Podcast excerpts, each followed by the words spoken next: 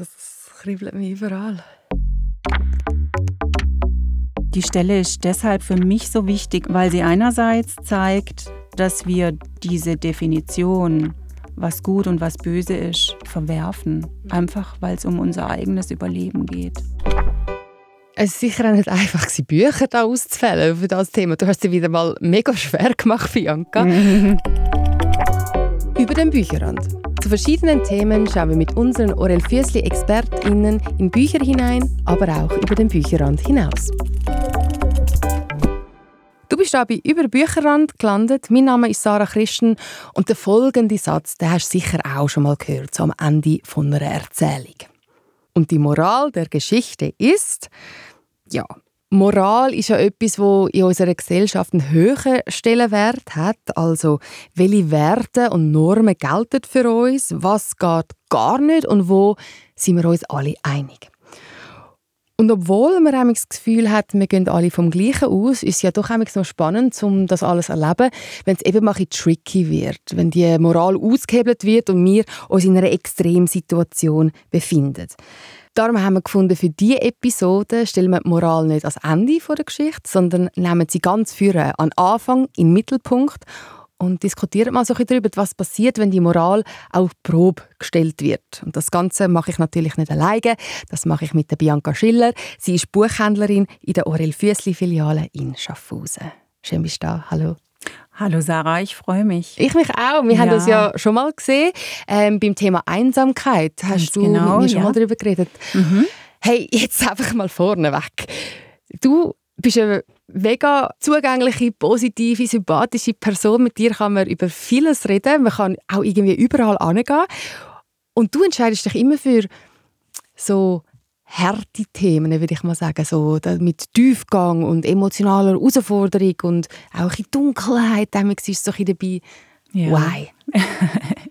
Warum ich mir genau diese Themen aussuche, weil genau diese Themen es wert sind, dass man darüber diskutiert, mhm. dass man sich selber Gedanken darüber macht, wie man dazu steht, dass man ähm, damit Diskussionsstoff hat, ähm, teilweise auch gerade aktuell politische Entwicklungen ja erlebt und wie das einfach in der Literatur dann auch verarbeitet wurde und verarbeitet wird. Und das ist natürlich super spannend. Ich sehe das eben genau gleich. Ich finde, Bücher sind so eine gute Grundlage, um sich eine Meinung zu bilden, um den ja. Horizont erweitern, ähm, zum Referenzieren und auch wie so als eigene Überprüfung, so hey, ist mein Wert noch so, wie ich ihn angenommen habe? Wie reagiere ich auf eine Situation oder eine Aussage oder eine Protagonist, Protagonistin in einem Buch? Jetzt würde es mich aber wundern, du hast natürlich diverse Bücher, diverse Geschichten gelesen. Wie würdest du jetzt für dich Moral definieren und äh, wo triffst du sie in deinem persönlichen Leben an? Also Moral, wie ich sie für mich selber definiere, ist natürlich auch davon abhängig, wie ich erzogen wurde, in welcher Gesellschaft ich lebe, was für ein politisches System bei uns gerade ähm, ist. Und insofern werde ich von sowas geprägt. Jeder wird von sowas geprägt. Und sicherlich auch übrigens religiöse Umstände, die deine Moralvorstellungen sehr stark prägen können. Und ich bin sicherlich äh, in meiner moralischen Wertevorstellung gefestigt, hoffentlich zumindest. das ist natürlich auch immer wieder spannend, bei so einem Buch dann zu lesen, wie würde man selber reagieren in solche Extremsituationen. Ich habe sicherlich auch schon die eine oder andere Situation erlebt, wo meine Moralvorstellung auf die Probe gestellt wurde. Zum und Beispiel? zwar ganz, ganz klein und fein, aber doch wichtiges Beispiel Zivilcourage. Mhm. Da erlebst du irgendwie, dass jemand am Bahnhof steht und äh, gemobbt wird von Klassekameraden oder sonstiges. Gehst jetzt da dazwischen, auch gerade als erwachsene Person, gehst jetzt da dazwischen oder lässt dem Ganze seinen Lauf?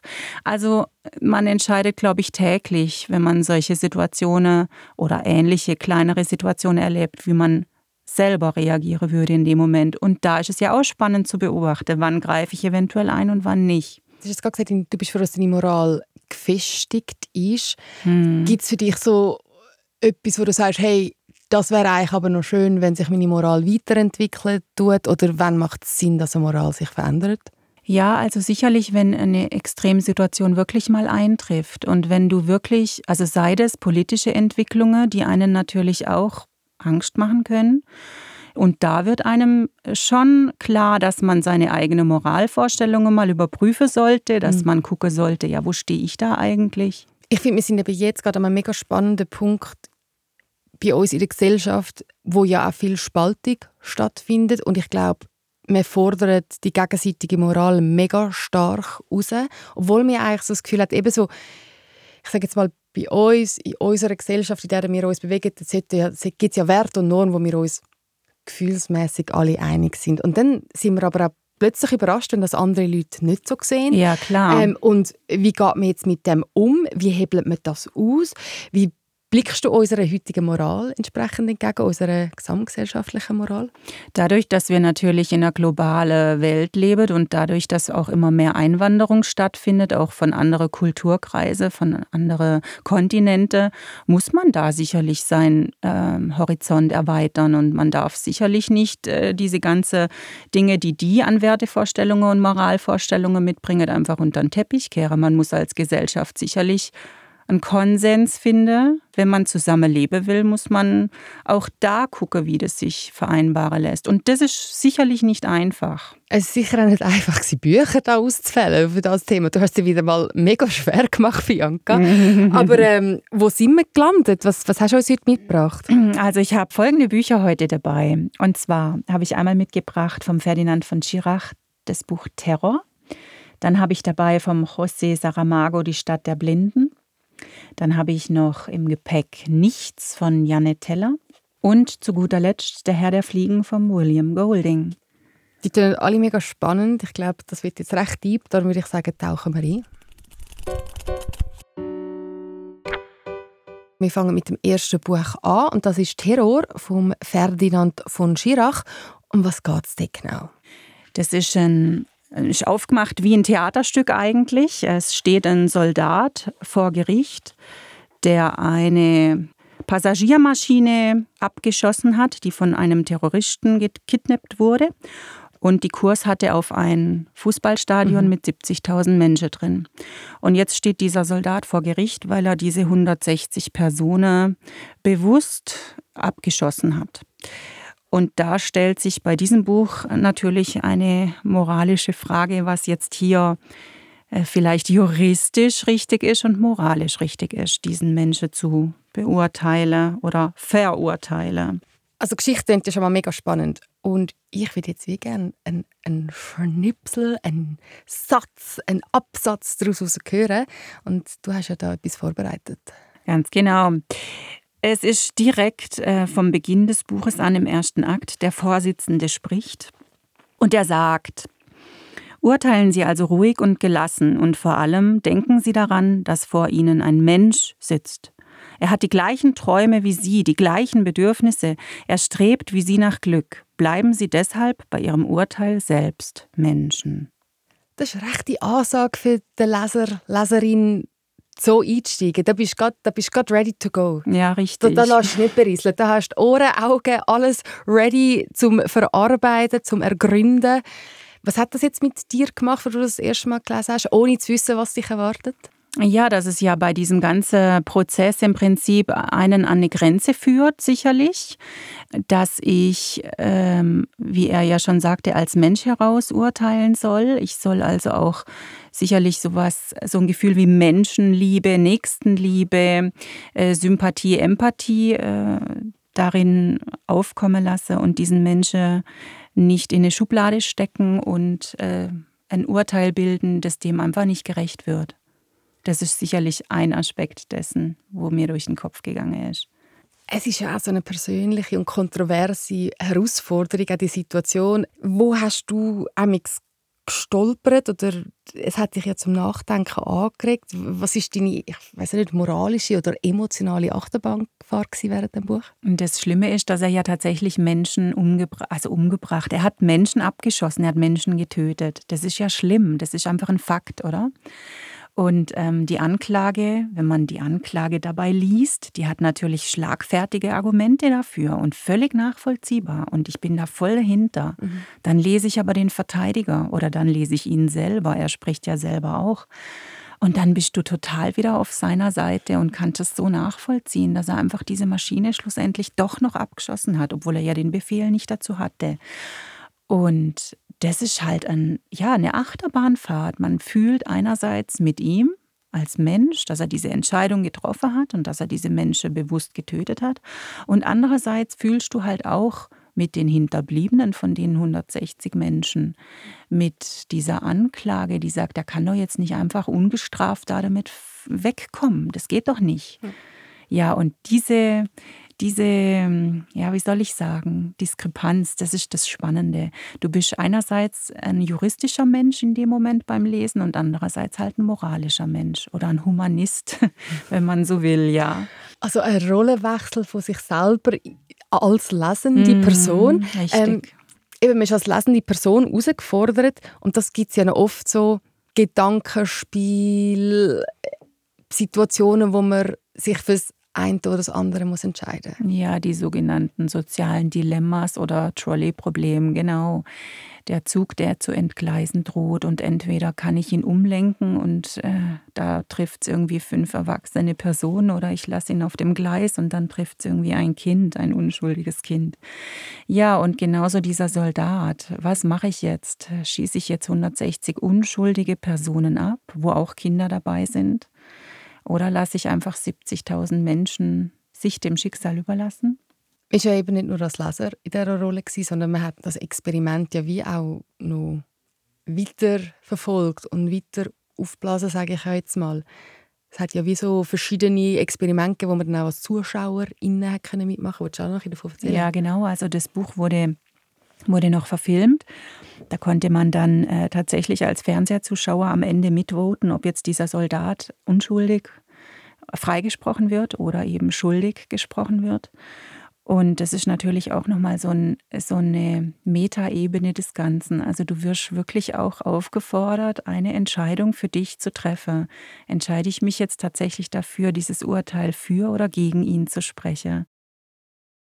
Ich mache jetzt mal so ein einen, einen Sprung in etwas rein. Ich finde, wenn man so Bücher empfiehlt und Bücher vorstellt und man da vielleicht Geschichte nicht kennt oder sich noch nicht ganz angesprochen fühlt, versuche ich jetzt immer so einen Vergleich zu machen. Also wenn das Buch etwas wäre, was wäre es?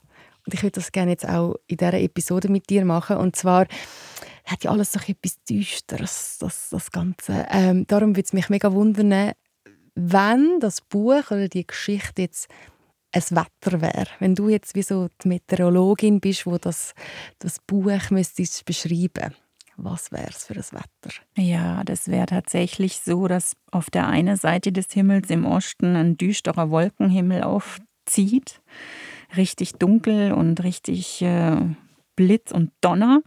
Und auf der anderen Seite im Westen ist ein strahlend heller Sonnenhimmel. Und dann muss man sich für Sonnencreme oder Regenschirm entscheiden. ja, genau. Gut, also wir bleiben mal äh, bei der Regenschirm-Sonnencreme-Frage oder ziehen im besten Fall weiter zum zweiten Buch. Was hast du da dabei? Ich habe vom José Saramago die Stadt der Blinden mitgebracht. Willst du uns da gerade etwas daraus vorlesen? Ich sehe da ganz viele Post-its und Leuchtstift angestrichene Sätze. Ja. Mal schauen, für was du dich entschieden hast. Vergessen wir nicht, wie unser Leben während der Internierung war. Wir sind alle Stufen der Entwürdigung hinuntergestiegen, alle, bis zur Niedertracht, obwohl das auf andere Weise auch hier geschehen kann. Dort hatten wir noch die Ausrede der Niedertracht der anderen von außen, jetzt nicht mehr, jetzt sind wir alle gleich vor dem Bösen wie dem Guten. Bitte fragt mich nicht, was das Gute und was das Böse ist. Wir wussten es immer, als die Blindheit noch eine Ausnahme war. Das Richtige und das Falsche sind nur verschiedene Arten, unsere Beziehung zu den anderen zu begreifen, nicht die, die wir zu uns selbst haben. Der dürfen wir nicht trauen. Auch wieder Gänsehaut-Moment. Das kribbelt mich überall. Die Stelle ist deshalb für mich so wichtig, weil sie einerseits zeigt, dass so eine Niedertracht, wie hier geschrieben wird, jeden treffen kann. Und dass wir in so einem Moment, wo wir in so einer Extremsituation sind, nicht mehr entscheiden können, was jetzt gut und was böse ist. Oder dass wir diese Definition, was gut und was böse ist, ja, anfangen zu hinterfragen bzw. verwerfen, mhm. einfach weil es um unser eigenes Überleben geht. Die Personen befinden sich offensichtlich in einer Extremsituation. Es geht ums Überleben, es geht ums Überwerfen, Aushebelung eben von dieser Moral. Was ist der Kontext und was geht es jetzt in dieser Geschichte? In der Stadt der Blinden geht es um ein ja, soziales Szenario. Ähm, eine Blindheit erfasst plötzlich alle Menschen. Und sie ist nicht erklärbar, sie ist nicht behandelbar. Das Einzige, was der Regierung einfällt, ist, diese Blinden zu, zu separieren. Sie sperren die ganzen erblindeten Personen in eine ehemalige Irrenanstalt, bewachen das mit Soldaten. Einmal am Tag gibt es Essen. Und solange noch nicht klar ist, was diese Blindheit hervorruft, ja, bleiben die da drin. Das heißt, die sind da drin gefangen eigentlich. Und das Besondere daran ist, dass eine dieser Personen, die Frau des Augenarztes, sehen kann. Sie hm. verheimlicht es. Also sie möchte das absichtlich für sich behalten, weil sie einfach Angst davor hat, was dann passiert.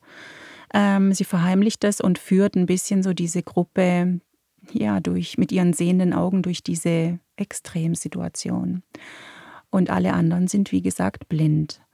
Und jetzt entsteht eben genau das, ja, was man irgendwie vielleicht sogar erwarten könnte. Diese, dieses Zusammenleben funktioniert einfach nicht in normalen Strukturen.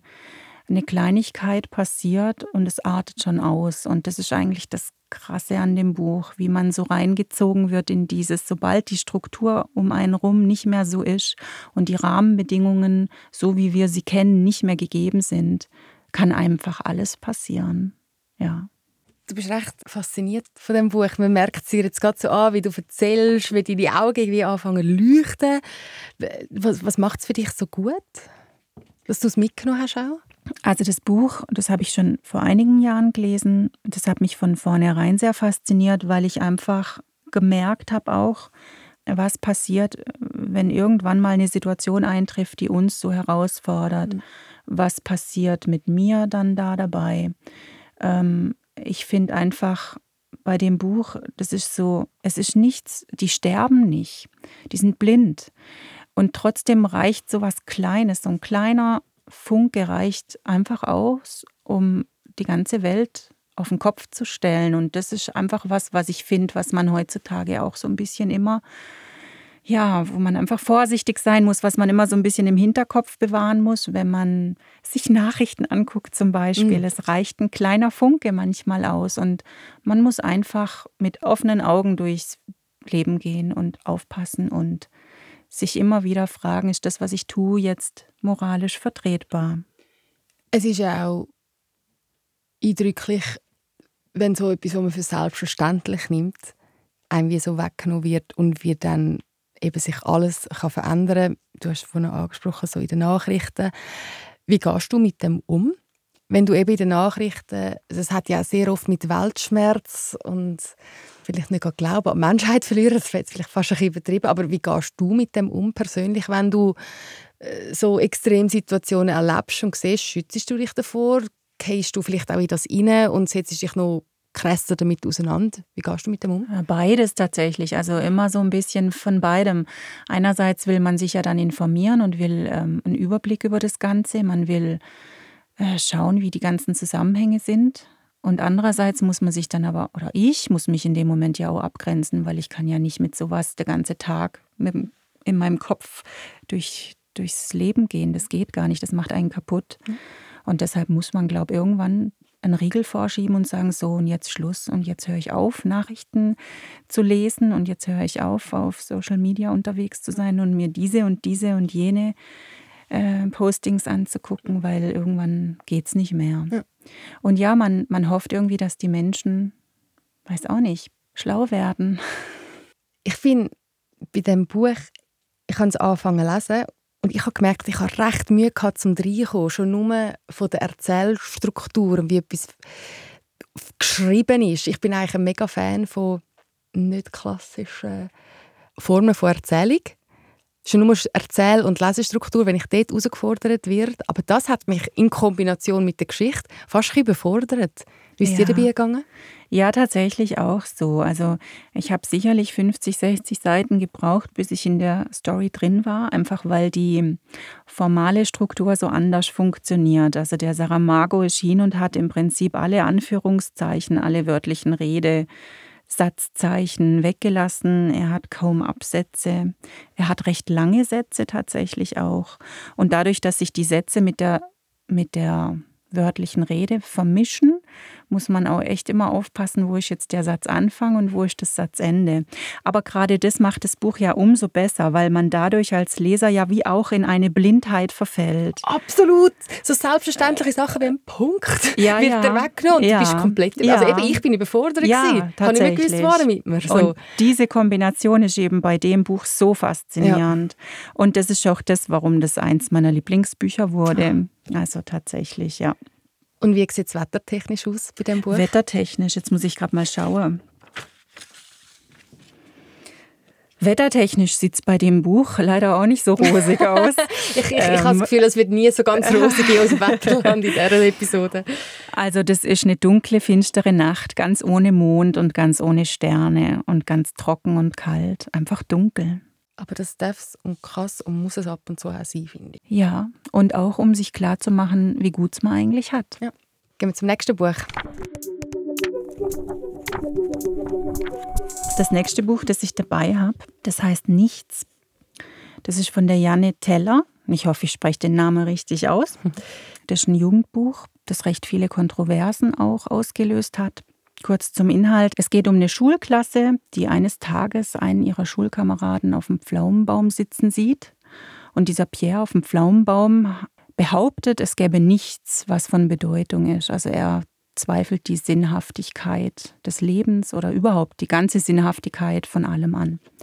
Und die Schüler der Klasse können es so nicht auf sich sitzen lassen und äh, beschließen, dem Pierre zu beweisen, dass es eben doch Bedeutung gibt, dass es Bedeutung gibt und Sinn gibt in ihrem Leben. Und so sammeln sie Bedeutung.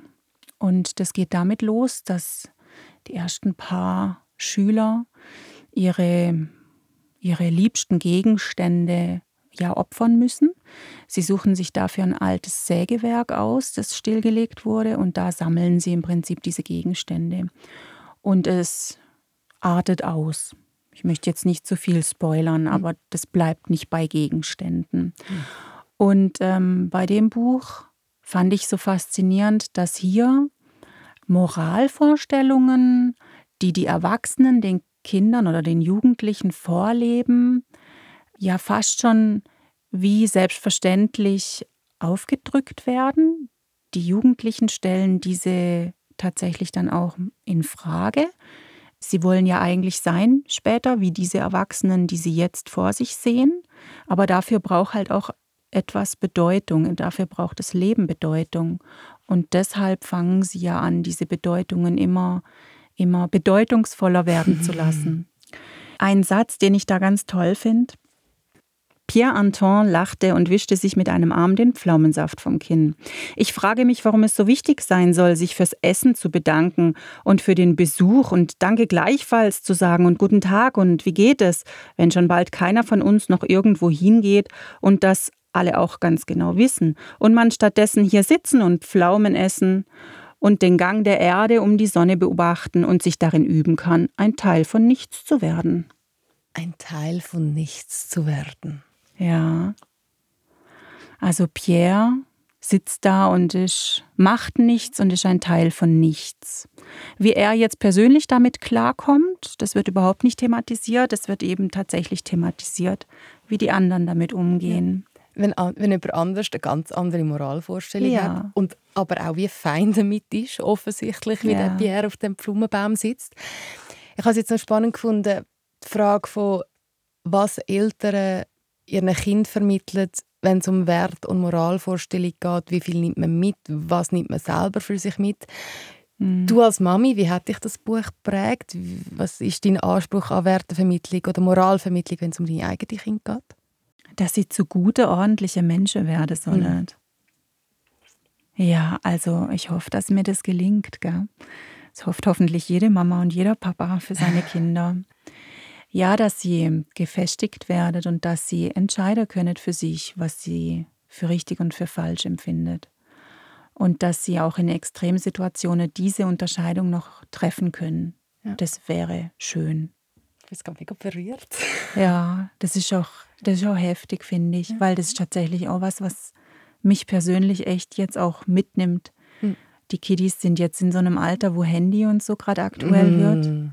Und wenn ich mir so die Social Media Sachen, also ich gucke mir ja die schlimmen Sachen Gott sei Dank nicht an, aber mhm. ich weiß, dass es die gibt ja. und dass sich die Jugendlichen sowas angucken. Und da kommt man echt auch echt an eine, an eine persönliche Grenze. Das nimmt mich emotional ganz stark mit. Vor allem, wo hörst du, weil jetzt geht ja die Entwicklung, man, man nabelt sich ja. ein Teil schon davon ja, ab, ja. entwickelt sich in eine Richtung, in eine Welt, wo du nicht mehr kannst für sie kreieren oder auch nicht mehr sie davor kannst schützen, sondern mhm. also es ist ja nicht ganz Freefall, aber das muss man sich einfach, man muss einfach wie so ein Vertrauen haben in das Ganze und das stelle ich mir wahnsinnig schwierig vor. Ja, das ist es, das ist es auf jeden Fall. Und ich glaube, dass bei dem Buch das natürlich auch eine große, große Rolle spielt. Also was mich auch bei dem Buch ein bisschen schockiert hat, war, dass die Kinder oder Jugendlichen, sie sind ja Jugendliche, mhm. dass sie dass sie diese Moralvorstellungen, ohne dass sie die irgendwie hinterfragen oder mhm. sich damit wirklich auseinandersetzen, von ihren Eltern einfach übertragen, mhm. wie so ein Muster übernehmen. Und als es dann wirklich mal dazu kommt, dass die auf die Probe gestellt werden, sind die so eben nicht gefestigt, dass ja. sie genau diese Geschichte ausarten lassen. Und das ist eigentlich krass und traurig. Dass es kippt und auch niemand das hinterfragt oder Niemand. so herausfordert, sondern als Kollektiv hat man die Moral, die Vorstellung neu definiert, akut vielleicht auch in dieser Situation und dann kippt es einfach. Ja. Ja, und auch, dass immer mehr halt einfach gefordert wird und dass die überhaupt keine Skrupel mehr kennen, schlussendlich. Mhm. Und das ist natürlich auch, es hätte sich ja jederzeit einer von denen hinstellen können und sagen können, hier hört es einfach auf. Und das entsteht halt nicht. Und das ist aber auch wieder die Frage, äh, was so ein moralisches, persönliches Dilemma anbelangt. Gehe ich rein, wenn ich etwas beobachte? Ja das hat ja auch mit Mut und Courage eben zu tun. Wo hören meine persönlichen Werte auf und wo fängt die gesellschaftliche Moral an? Und ja. wie kann ich das auch herausfordern? Wie traue ich mich das? Also ich wünsche mir das auch persönlich für mich, weil ich bin nämlich so in dieser, in dieser Dilemma-Vorstellung, vor allem wenn es ums Reingehen geht, sage ich mal, bei einer Situation, wo ich finde, das stimmt jetzt nicht mit meiner, Wert, mit meiner Wertvorstellung überein. Ich habe zögere reinzugehen oder gehe auch nicht rein und nerv mich nachher so fest ab mir, dass ich es nicht gemacht habe. Ja, das stimmt, ja. Also bei mir sind so Kleinigkeiten wie, wir gehen irgendwie spazieren mit den Kindern und mhm. dann sieht man jemanden, der Müll äh, in die Natur wirft. Und meine Kinder sehen das. Ja. Und jetzt bin ich als Mutter natürlich in der Position, ja, ja dass ich äh, denjenigen, der diesen Müll da hat liegen lassen, und wir haben es ja gesehen, dass der den da abgelegt hat oder hingeworfen hat, dass ich den anspreche. Mhm. Und das ist ein Hemmnis tatsächlich. Das ist echt verrückt. Aber so eine Kleinigkeit ist tatsächlich schon eine Überwindung dann. Und du willst ja Vorbild sein, gell? Ja. Mhm. Wie sieht es wettertechnisch aus ja. bei diesem Buch, Bianca? Ja, du, ich kann dir schon ungefähr sagen, wie. Also äh, gut, besser wird es nicht. Ähm, es rollt ein Gewitter heran und äh, es entwickelt sich ein starker Sturm, der richtig heftig wird. Okay, ich würde von dem Sturm weggehen, darum würde ich vorschlagen, wir gehen zum nächsten Buch. Ja. Ich habe mitgebracht Der Herr der Fliegen von William Golding. Klassiker. Ein Klassiker, ganz genau. Ein Klassiker, der es aber auch in sich hat. Und der, finde ich, deshalb noch so besonders ist, weil es in diesem Buch um Kinder geht. Also wirklich Kinder ähm, zwischen, ich sage jetzt mal grob, sechs und zwölf, dreizehn Jahren. Und was natürlich hier ganz toll ähm, ja, zu beobachten ist, wie Kinder, was lernen Kinder bis zu diesem Zeitraum, bis in dieses Alter hinein an Moral- und Wertevorstellungen und wann werden die wiederum ja, in Frage gestellt oder gekippt. Ab wann haben Kinder einen moralischen Kompass? Ab wann können sie entscheiden, ob was gut ist oder böse? Und äh, wie ist auch dort diese Gruppendynamik?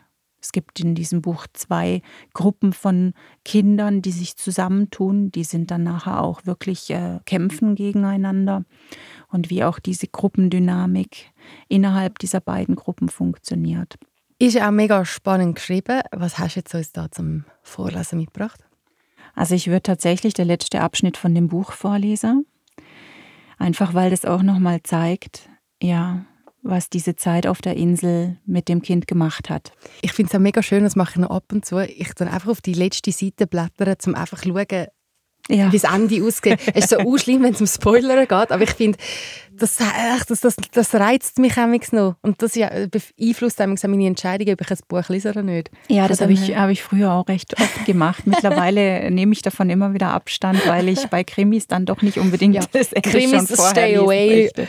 Aber das ist ja kein Krimi. Ja, das ist kein Krimi, genau. Los geht's äh, Ralph sah ihn stumm an. Einen Augenblick lang hatte er das flüchtige Bild des besonderen Zaubers vor sich, den die Strände früher gehabt hatten. Doch nun war die Insel niedergebrannt wie totes Holz. Die Tränen begannen zu fließen, Schluchzer schüttelten ihn. Zum ersten Mal auf der Insel gab er ihnen nach. Große, schaudernde, kummervolle Zuckungen erfassten ihn am ganzen Körper. Seine Stimme erhob sich unter dem schwarzen Rauch vor der in Flammen stehenden, zerstörten Insel. Angesteckt von diesem Gefühlsausbruch zitterten und schluchzten auch die anderen kleinen Jungen.